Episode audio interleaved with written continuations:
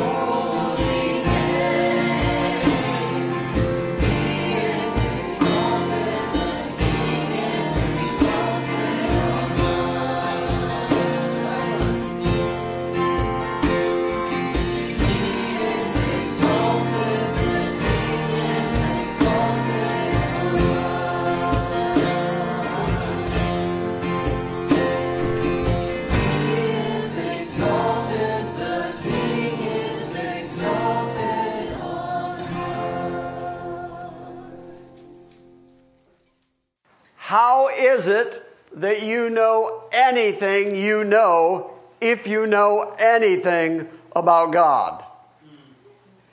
Did you figure him out? No. Did you wake up one morning and think to yourself, I should probably become knowledgeable about the things of God? Nope. No, that did not happen. Pauline theology says repeatedly that the only way you know anything is that God has to reveal himself to you. Christianity is a revealed faith, a revealed religion. No human being ever figured God out.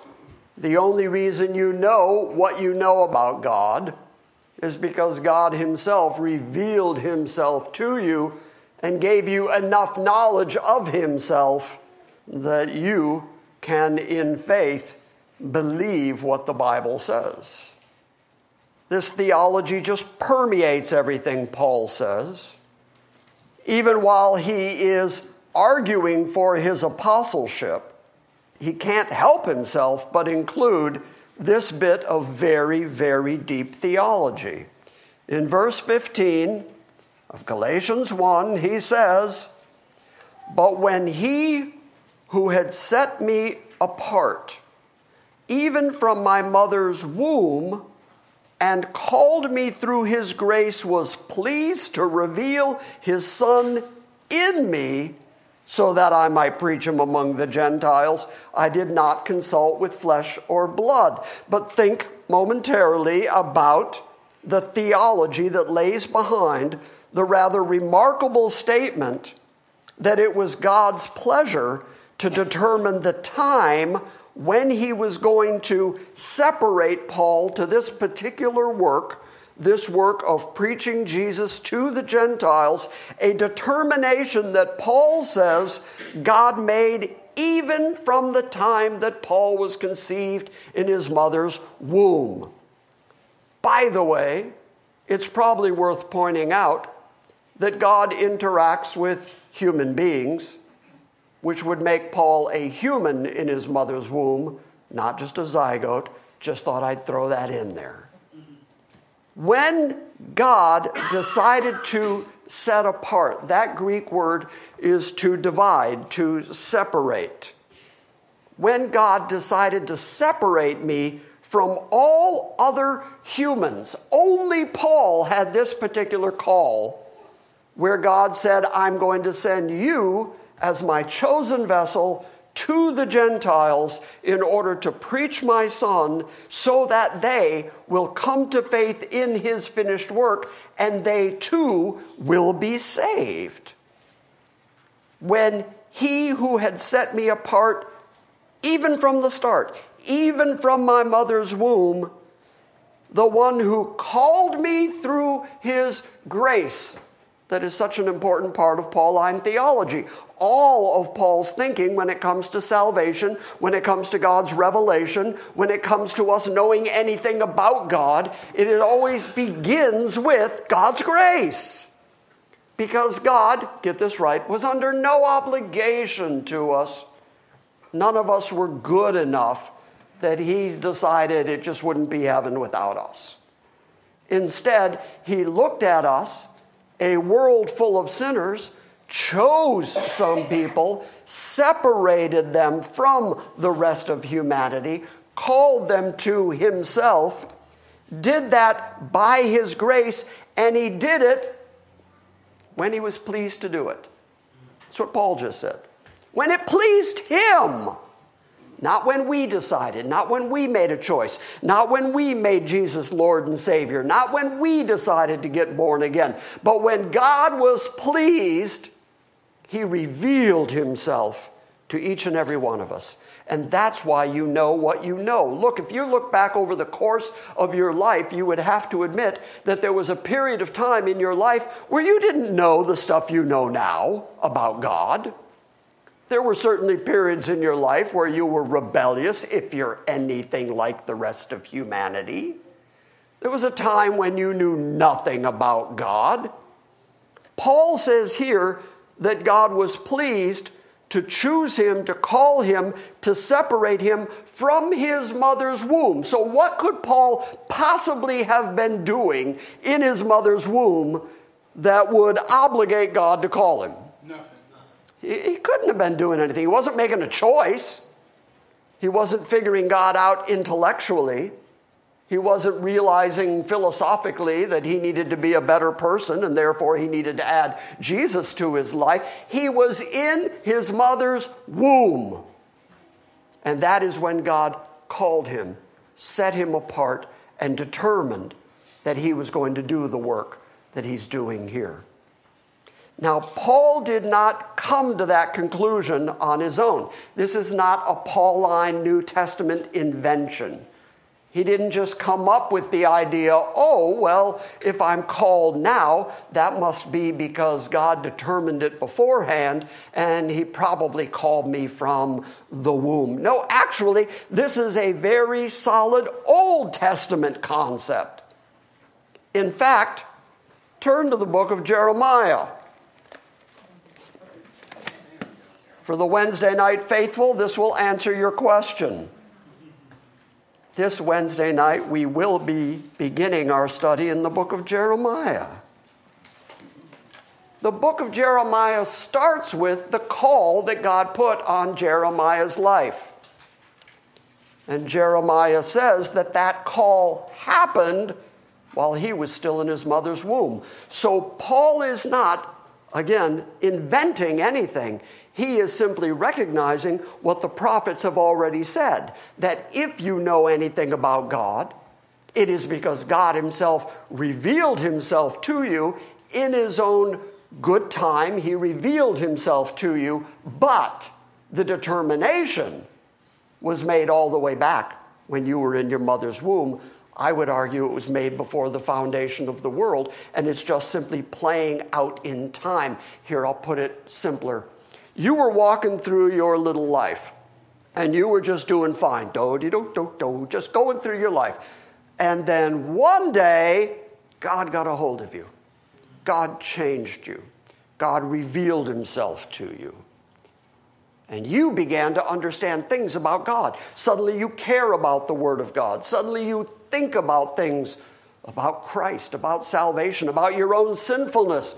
Okay, so why did that happen? Well, because that was the moment when God was pleased to reveal himself to you. But that's not a decision he made that day.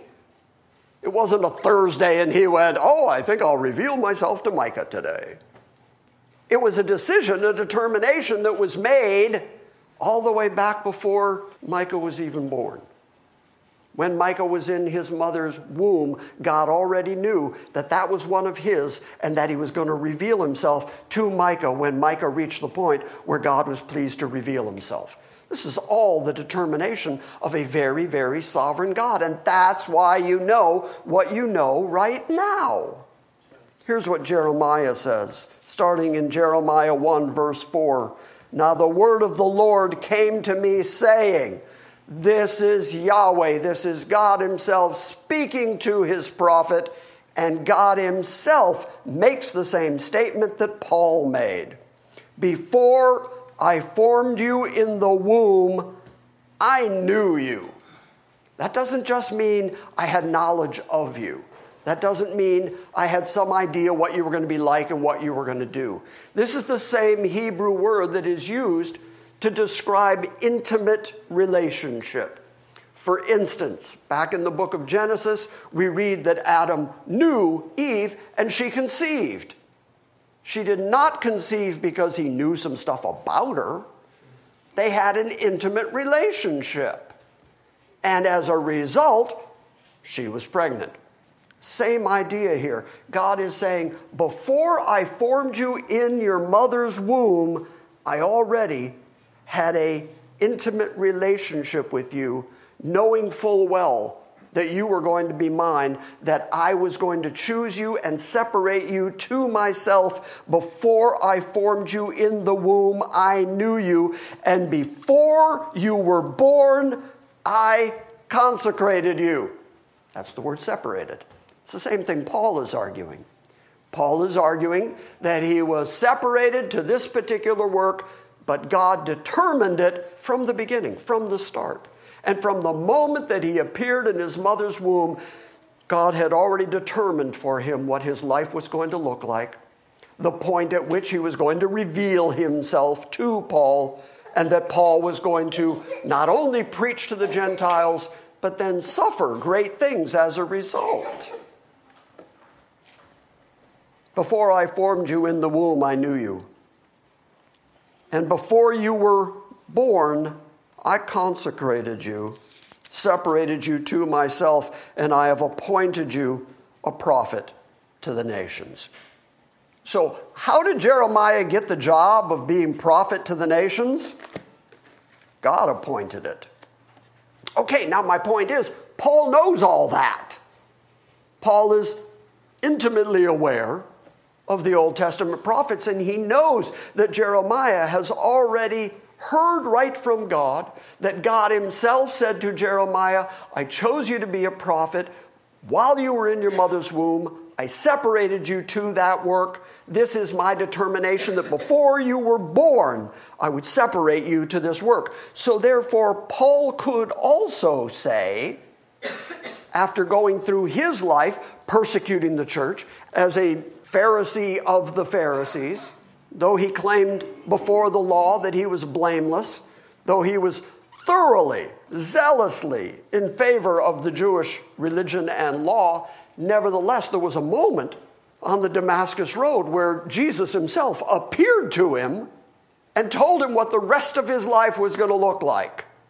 That now you're going to go preach to the Gentiles and you're going to suffer for my sake. And Paul, realizing what Jeremiah has said, or what God has said through Jeremiah, Paul could look back then at his life and say, I'm doing this right now. I'm preaching Christ to the Gentiles because God separated me to this work, and He did that separating while I was still in my mother's womb. So, whether you're looking at the Old Testament, whether you're looking at the New Testament, you have to admit that if you know anything right now, if you care about the things of God right now, if you're sitting in church right now, if you care at all, about the things of God, it is because God Himself, at the time when He was pleased, chose you, separated you to this, but made that determination while you were still in your mother's womb, which means, I say again, such important Pauline theology when he talks about the twins in the womb, that they hadn't done any good or evil, but God, so that election would stand and the grace of God would stand, said, Jacob I've loved, Esau I've hated. God makes these kind of determinations while babies are still in wombs, and Paul argues that the reason God does that is to prove that the babies didn't do anything. Right? So naturally, then, Paul could conclude the reason that I'm here now teaching you Gentiles is because God decided it. Okay, so why is he making that argument? Because some who seem to have authority, some who came from James in Jerusalem, have come to Galatia and are telling the Gentiles in Galatia that faith in Christ, fine, good, but you need more than that. You also need to be circumcised. You also need to keep the law. Now, these are guys who seem to have some real authority because the Christian church, the Christian movement, the way began in Jerusalem. And these are guys who hang out with Peter, John, and James, the elders, the pillars of the church. And they've come from there to come tell you, Galatians, that you have to be circumcised. And of course, the Gentile Galatians would hear that and say, well, they have authority. They must know. I mean, think about who they are. So, this entire chapter, chapter one of the book of Galatians, and into chapter two, Paul is arguing, but wait, I also have authority. And my authority comes right from Jesus Christ. He revealed himself to me, and I am an apostle. I am a sent one of Jesus. Therefore, I'm telling you the truth that when I heard what I know and what I preach to you, I didn't even go check with them. I didn't even go find out whether I was saying the same stuff they were saying because I heard from Jesus that this is what I'm supposed to say to you. Okay, that's all getting you ready to go into chapter 2 because Paul is arguing for his own authority. Starting at chapter 1, verse 11 of the book of Galatians For I would have you know, brethren, that the gospel which was preached to me is not according to man, for I neither received it from man nor was I taught it by a man, but I received it through a revelation, an apocalypse of Jesus Christ. For you have heard of my former manner of life in Judaism, how I used to persecute the church of God beyond measure and tried to destroy it. And I was advancing in Judaism beyond many of my contemporaries among my countrymen being more extremely zealous for my ancestral traditions. But when he who would set me apart, even from my mother's womb, and called me through his grace, when he was pleased to reveal his Son in me that I might preach him among the Gentiles, I did not immediately consult with flesh and blood, nor did I go to Jerusalem to those who were apostles before me But I went away to Arabia, and I returned once more to Damascus. And then three years later, I went up to Jerusalem to become acquainted with Cephas, and I stayed with him 15 days. But I did not see any other of the apostles except James, the Lord's brother. Now, in what I am writing to you, I assure you before God that I am not lying. Then I went into the regions of Syria and Cilicia, and I was still unknown by sight to the churches of Judea which were in Christ. But only they kept hearing that he who once persecuted us is now preaching the faith which he once tried to destroy. And they were glorifying God because of me. Okay, so the point that Paul is making here is I know that you are being persuaded, you are being twisted. He's going to argue you are being perverted in the gospel. You have abandoned me. You have abandoned the one, and I'm amazed that you've abandoned me, but you've abandoned the one who called you to the grace of Christ.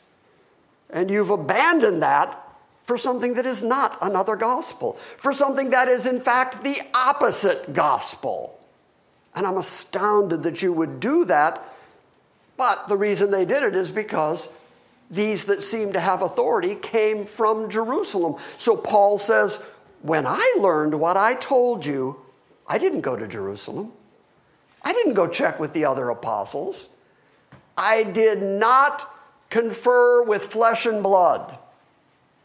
I came and told you the truth of salvation by grace through faith in Jesus Christ. And now someone else has come along and told you that you have to keep the law and that you have to be circumcised. And I understand that they seem to have authority, but I'm telling you this on the authority of Jesus Christ. Now, in chapter 2, he's going to use language that sounds like he is kind of belittling the apostles in Jerusalem. He's going to say, I, I talked to those who appeared to be pillars. He's even going to say, whatever they were, it makes no difference to me. And the reason he is doing that is because the Judaizers, who were attempting to get the Galatians to follow the law and be circumcised, did come from Jerusalem did apparently have apostolic authority, or at least that's what they were claiming. And so Paul is saying if anyone says anything different than what I've already preached to you, whether it's me, whether it's a letter as if from me, whether it's an angel from heaven, let him be accursed.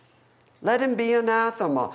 Because Paul was so certain that what he heard right from Jesus was the exact message that he was assigned to preach to the Gentiles. And now the Judaizers were trying to pervert that gospel, and Paul would not allow it to be twisted. Chapter 2. That was all introduction. We're finally to the new stuff. Okay, good. You know the rule. That completely counts against my time. The rule changed because I'm on antibiotics and they haven't been kind to me. So I'm... After an interval of 14 years, I went up to Jerusalem with Barnabas and took Titus along also.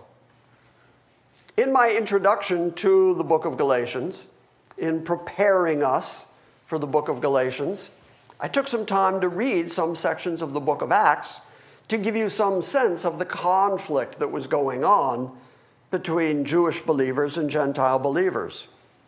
In particular, what Paul is referring to here, where he went up to Jerusalem with Barnabas and took Titus along, is in Acts 15. Let's take a moment and just turn back to Acts 15. I'm not going to read the whole thing this time, but we need to be reminded of what this particular council in Jerusalem was all about. So, Acts chapter 15, the beginning of the chapter, Luke tells us what the conflict was between Paul and some men who came down from Judea. Chapter 15, verse 1. And some men came down from Judea and began teaching the brethren, saying, Unless you are circumcised according to the custom of Moses, you cannot be saved. When Paul and Barnabas had great dissension and debate with them, that's what we're reading about right now in Galatians this debate, this argument that they had, this dissension between them. When Paul and Barnabas had dissension and debate with them, the brethren determined that Paul and Barnabas and certain others of them should go up to Jerusalem to the apostles and elders concerning this issue. Therefore, being sent on their way by the church, they were passing through both Phoenicia and Samaria, describing in detail the conversion of the Gentiles, and were bringing great joy to all the brethren. And when they arrived at Jerusalem, they were received by the church and the apostles and the elders, and they reported all that God had done with them. But certain ones of the sect of the Pharisees, who had believed, stood up saying, It is necessary to circumcise them and to direct them to observe the law of Moses. And the apostles and the elders came together to look into this matter. And after there had been much debate, Peter stood up and said to them, Brethren, you know that in the early days God made a choice among you that by my mouth the Gentiles should hear the word of the gospel and believe. And God, who knows the heart, bore witness to them, giving them the Holy Spirit, just as He did us. And He made no distinction between us and them, cleansing their hearts by faith. Now, therefore, why do you put God to the test by placing on the neck of the disciples a yoke which neither our fathers nor we have been able to bear? But we believe that we are saved through the grace of the Lord Jesus in the same way that they also are. And all the multitude kept silent and they were listening to Barnabas and Paul as they were relating what signs and wonders God had done through them among the Gentiles. And that's the point where James stands up, comes to a judgment that they're not going to lay any other burden on the Gentiles, and they send a letter telling them basically that they have the right hand of fellowship as long as they keep a couple of standards. Okay, back to the book of Galatians. This is the exact thing that Paul is describing here in Galatians 2. After an interval of 14 years, I went up to Jerusalem with Barnabas, taking Titus along also. And it was because of a revelation that I went up, and I submitted to them the gospel which I preach among the Gentiles. But I did so in private to those who were of reputation for fear that I might be running or had run in vain.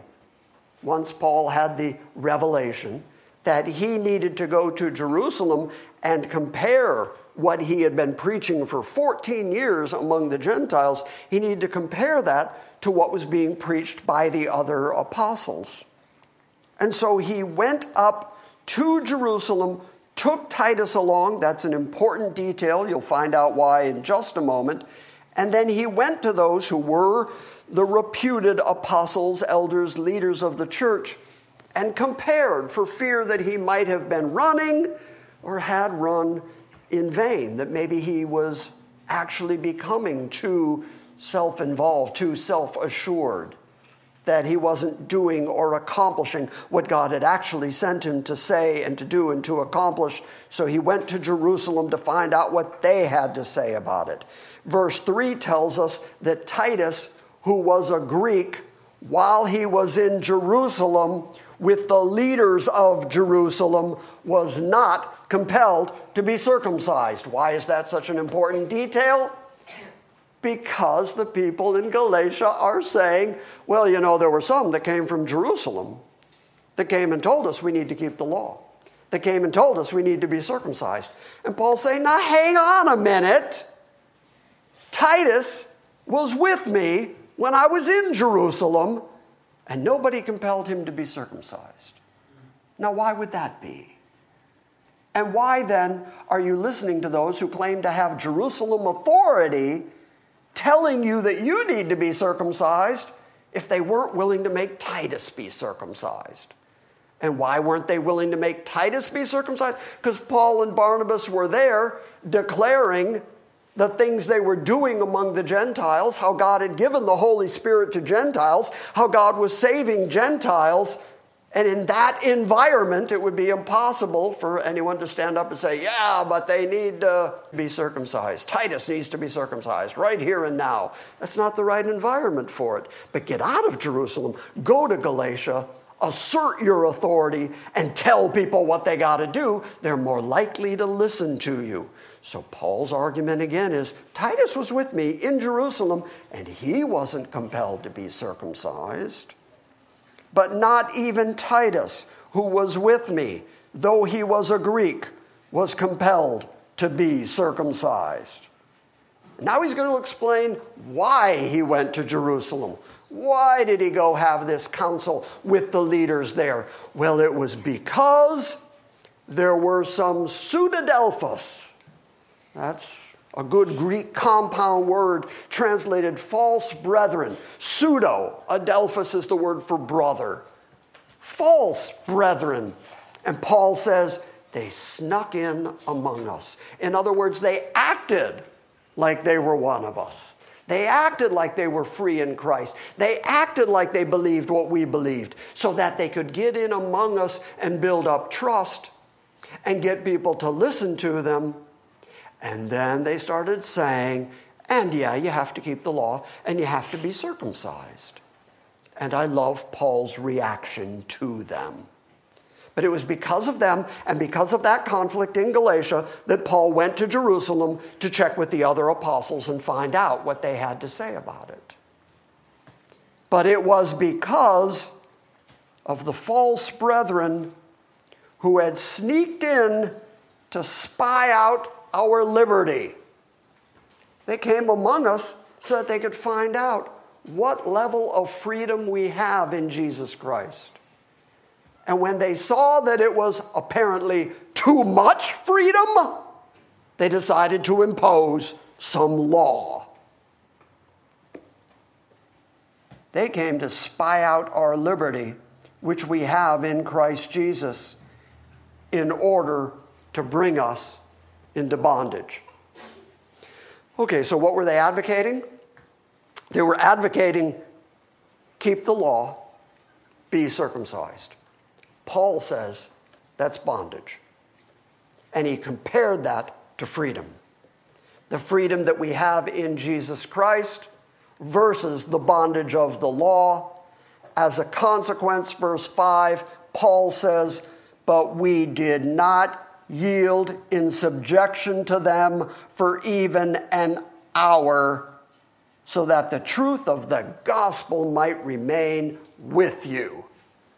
Paul's reaction to the Judaizers, Paul's reaction to the legalists, Paul's reaction to those who want to bind your conscience and bind your heart with rules and regulations that nobody's ever kept, that didn't help the current Jews is not helping them today and didn't help the historic Jews. All it ever did was demonstrate that people were guilty. All it did was prove that sin was incredibly sinful. It could never stoop to help you, it could never stoop to save you. All it could do is put you in bondage. And there are people to this very day in churches, in pulpits, infiltrating churches perverting the gospel and saying, now, if you really want to be right with God, you got to keep you some law. Right. And Paul says, I didn't put up with that for an hour. I withstood that immediately. I shut that down because all it does is put people back in bondage.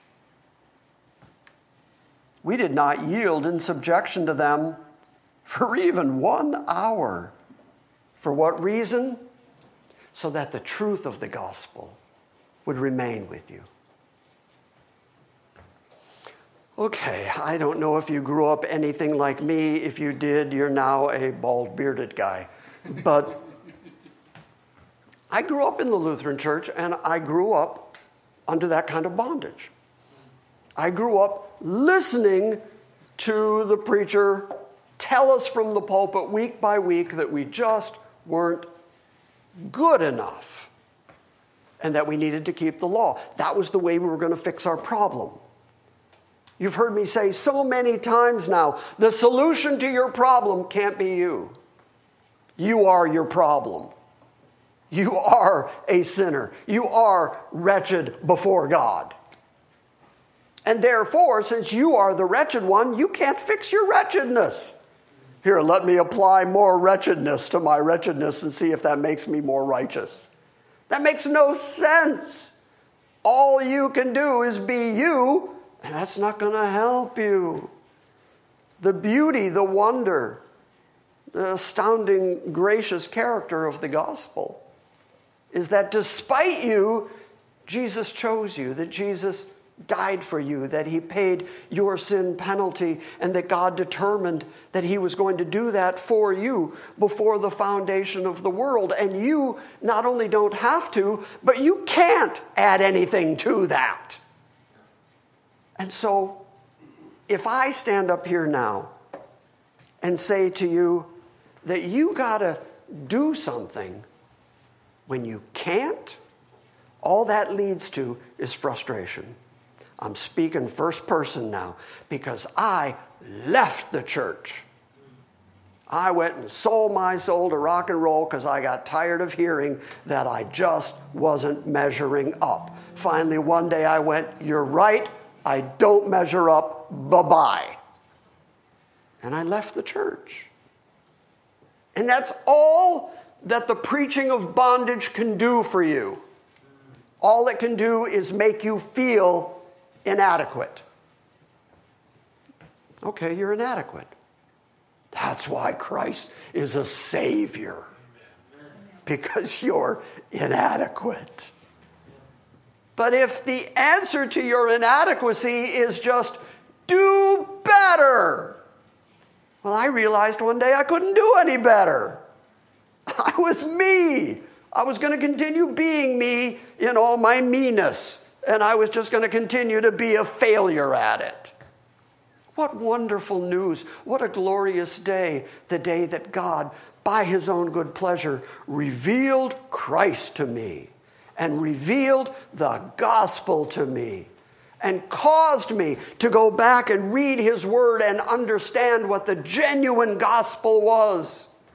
I was so taken with it. I'm so overwhelmed by it that I've spent the second half of my life trying to tell other people about it because it's the most wonderful thing you're going to hear in your silly little life. And so Paul would say, when the Judaizers, when the concision, as he calls them, the cutters, when they come around, don't put up with it. Not even for an hour. Don't entertain it. Don't listen to it.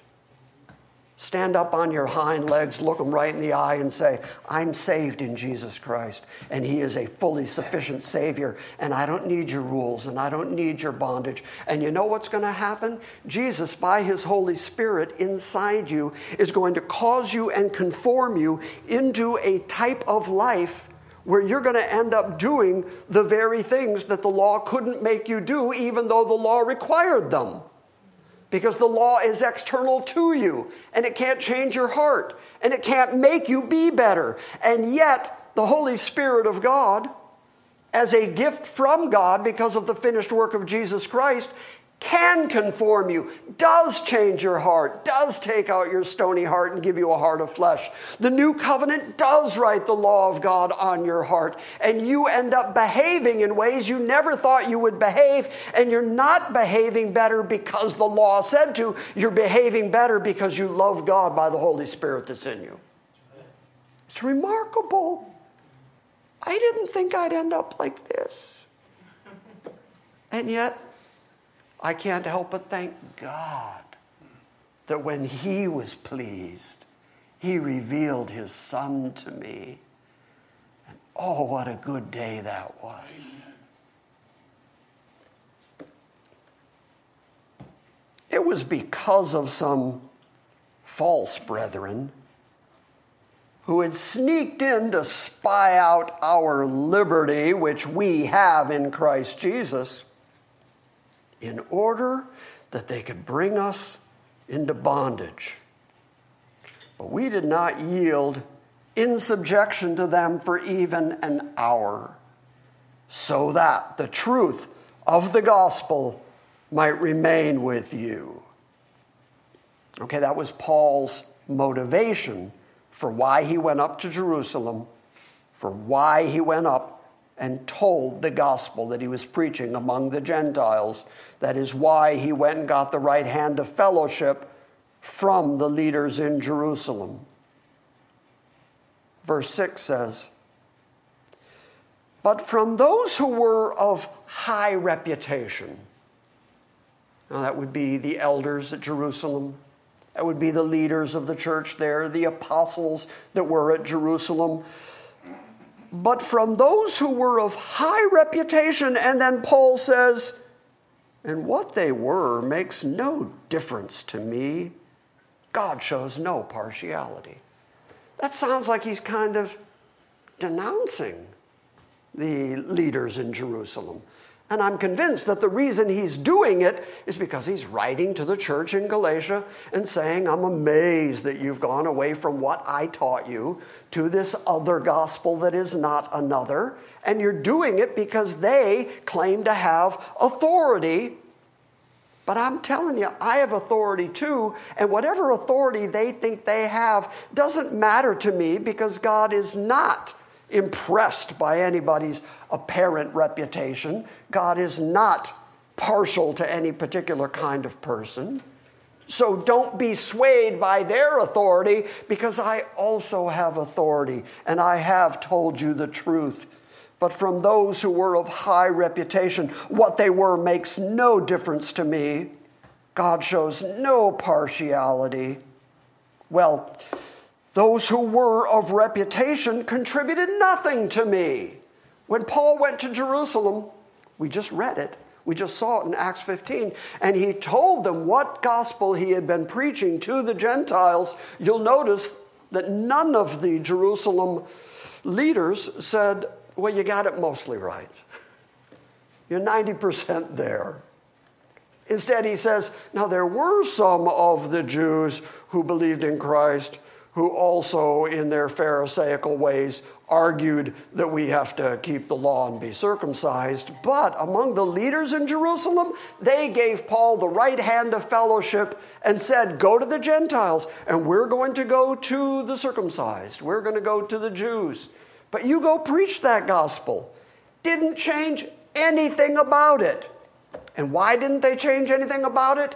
Because God had already approved it proven by the fact that God gave the Gentiles the Holy Spirit, proving that He was already preserving them, that He was already saving them.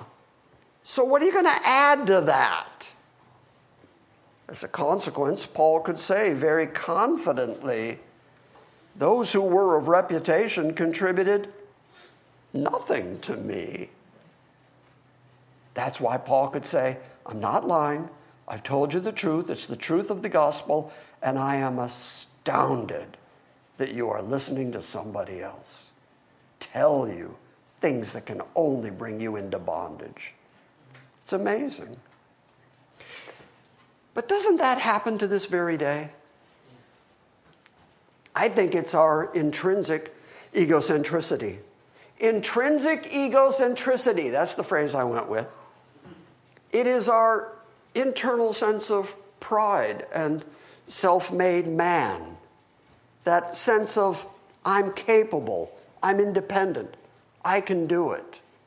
As a consequence, the only thing we think we need is for someone to come and tell us what to do. Just tell me what to do and I'll do it. How do I get to heaven? Give me my rules. I'll do it. It's so hard. We're all just natural legalists in our head.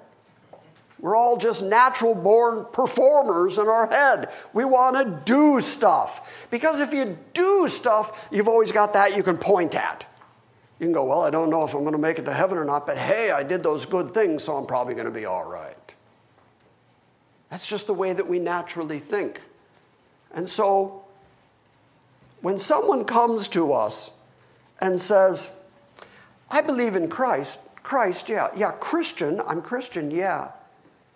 But if you're really going to be saved, if you're really going to end up in heaven, if you're really going to be redeemed in Jesus Christ, let me tell you a couple things you got to do. And through my many years here on planet Earth, I've heard a litany of things that people have to do to be saved. I've heard stuff as foolish as women cannot wear pantsuits to church. If you, I didn't mean to look right at you because I don't think you've ever worn a pant, but women can't wear pantsuits to church, or that men have to dress properly in church or don't smoke. I heard a preacher once say, Saved people don't play pool. I say you got trouble. The capital T, and that rhymes with P, and that stands for pool. It was the first thought I had when I. Just, craziness, crazy. But you know what? That's appealing to people because people can stop playing pool. Because people can stop wearing whatever clothing somebody tells them is keeping them out of heaven. They make rules up that you can do. You can't do the law. There's no way you can keep God's law. There's no way that you can keep it perfectly. There's no way that you can keep it perpetually. And a miss is as good as a mile.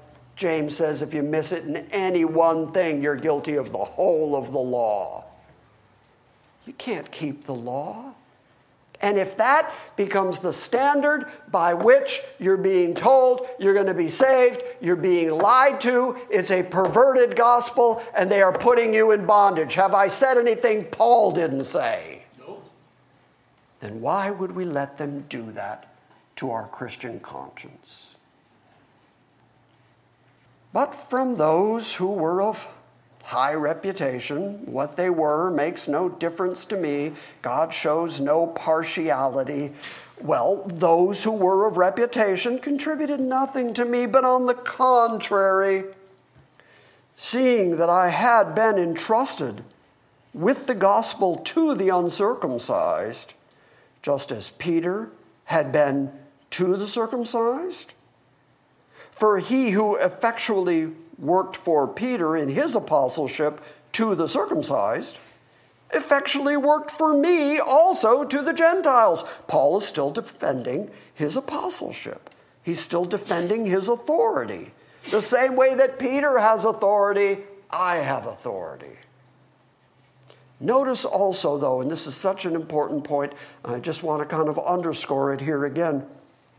Peter was sent to the circumcised, to the Jews. Paul was sent to the Gentiles, the uncircumcised. You have to remember that when you're reading the New Testament.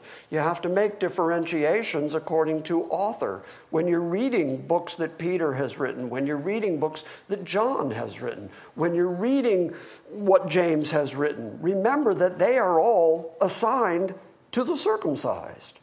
And as a consequence, the language that they use is specific to the audience that they are writing to.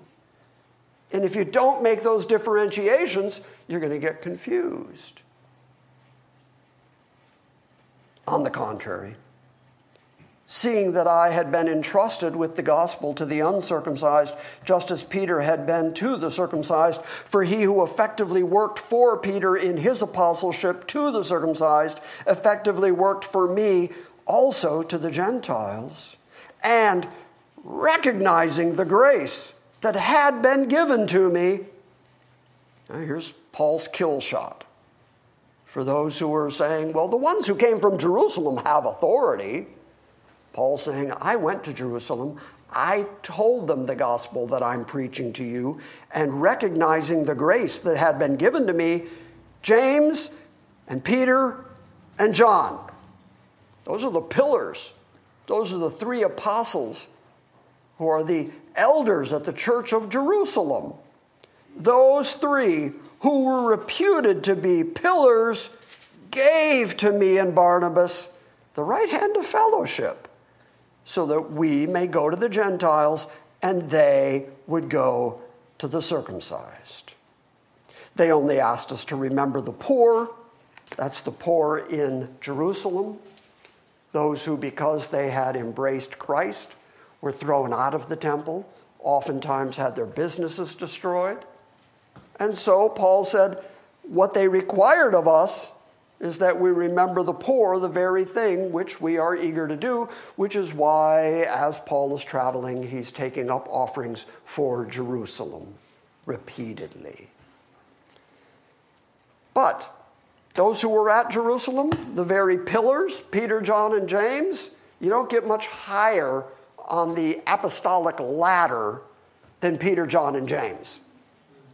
And so Paul tells those Gentiles in Galatia, okay, I went to Jerusalem and I told them what I preached to you. And they approved it and they added nothing to it. And they gave me the right hand of fellowship and sent me back to you. So, why, knowing all that and knowing that Titus wasn't even compelled to be circumcised while he was in Jerusalem, why then would you listen to these Judaizers who come here and tell you that they have Jerusalem authority in order to lay bondage on your conscience? Why are you listening? That's why the letter starts with, I'm amazed. I'm amazed that you're so quickly abandoning the truth of salvation by grace through faith and the one who called you to it. So, if you come away with nothing else from this morning, I hope you realize that Paul, in his own day, had to struggle as he was out there preaching salvation by grace. There were those who thought, well, now you're anti nomos. Now you're against Moses. That's why I showed you that Paul said, I can be all things to all men. I have freedom in Christ.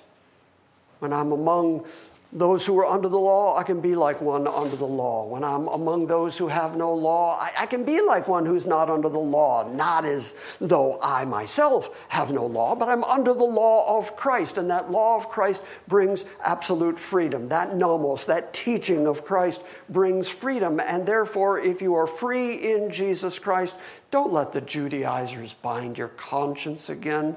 I turn on the radio, turn on the internet every single day and hear the Judaizers. They're still out there at work and somehow gaining a following. And like Paul, I am amazed. I'm done. I'll be over there if you need me.